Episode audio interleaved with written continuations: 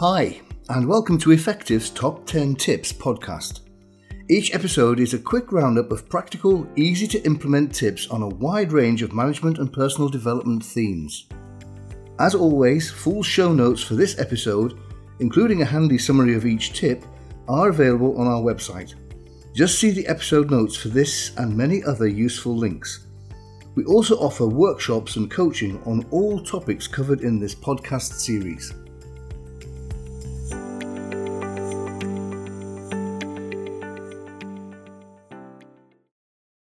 Today's episode is on report writing.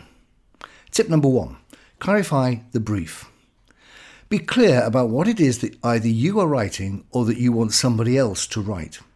Use the four panel approach who, why, what, and how. Who stands for who is this report for? Always have your audience in mind. They are the people who are going to be reading this report, not you. Then why? Why are you writing this? What's the purpose? What's the objective or objectives you want to meet in putting this report together? Then what? What are you going to put in the report? Think less about content and more about messages. What key messages do you want to get across in the report? And finally, how? Are there any conventions that you have to meet in terms of writing this report? Are there particular layouts or notations? And how do you want the report to look to make it look more accessible, more readable? Tip number two mind map the content. This can be done using pen and paper or on the screen. If you're doing it on a sheet of paper, you simply put the title of the report in the centre of the page, then fire off several lines from that centre of the page from that title and start thinking about what's going to go into the report and at the end of each line, perhaps put down a heading. And then, for each heading, perhaps fire off some other lines, at the end of which are some of the key points or messages you want to make under that heading. If you're doing this on the screen, all you need to do then is open a Word document, put in the title, and then scroll down and put in the various headings as you think of them. Then move up and down the screen to add relevant messages under their headings as you think of them. Next, assess for each bullet point how much research you have to do. Mark each bullet point accordingly none, some, a lot. This will let you know how soon you'll be able to write the report and how much research you have to do. Tip number three write up your bullet points. Write up your bullet points into sentences and then paragraphs.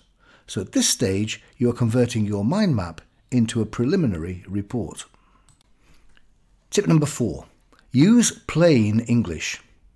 This is covered in detail in a separate podcast called Effective Writing, and two other podcasts, Added Value Language and High Impact Language, might also be useful. As one of the podcasts says, make words work hard and not hard work. If you want further help in this area, look up the Plain English Campaigns website on the internet. Tip number five create the structure. In this stage, you need to reorder all of those headings and paragraphs into a sensible structure. And a useful plan is to think about a beginning, a middle, and an end. Which of the headings would go towards the front end of the report, which towards the middle, and which towards the end? That's sometimes a matter of your personal choice or any conventions that currently exist that you have to meet. But in general, at the beginning, you perhaps need some introduction, maybe a contents page to give people an idea of what's coming. You may need to define some of your key terms, and you may need to outline the methodology you've used to create the content of the report. The middle is where the analysis, the case for and against, is presented. That's called the substantive part of the report. And the end would typically have a conclusion and recommendations. Tip number six create the layout and look of the report. The visual appeal of a report can be quite important. Too much text on the page can make it look intimidating and boring, so make the information appealing on the page. Think about the use of space, margins, fonts, and visuals such as photographs or graphs. Tip number seven check your GPS. Not your sat nav system, but grammar, punctuation, and spelling. Save this until the report is complete, so you only have to do it the once. Tip number 8. Have someone else proofread the report. Have someone else read your report for two reasons. Firstly, to check the GPS. Remember, no one deliberately misspells, so there's no point checking your own spelling. And secondly, you are by now too close to the content of the report to tell how good it is. A fresh pair of eyes can help. Tip number 9. This approach is interruption friendly. You'll find this approach really helpful if you're someone who is often interrupted. Usually, if you have to answer that interruption, then when you go back to the report, you've lost the flow. If you use the process outlined here, if you're interrupted, you know exactly where you are when you come back. Tip number 10 Write first time.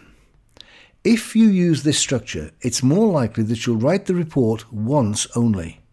You won't do several drafts because you get each stage right before you move on to the next stage. So if you're somebody who is regularly interrupted and tends to over elaborate and do several drafts, then this structure might really help.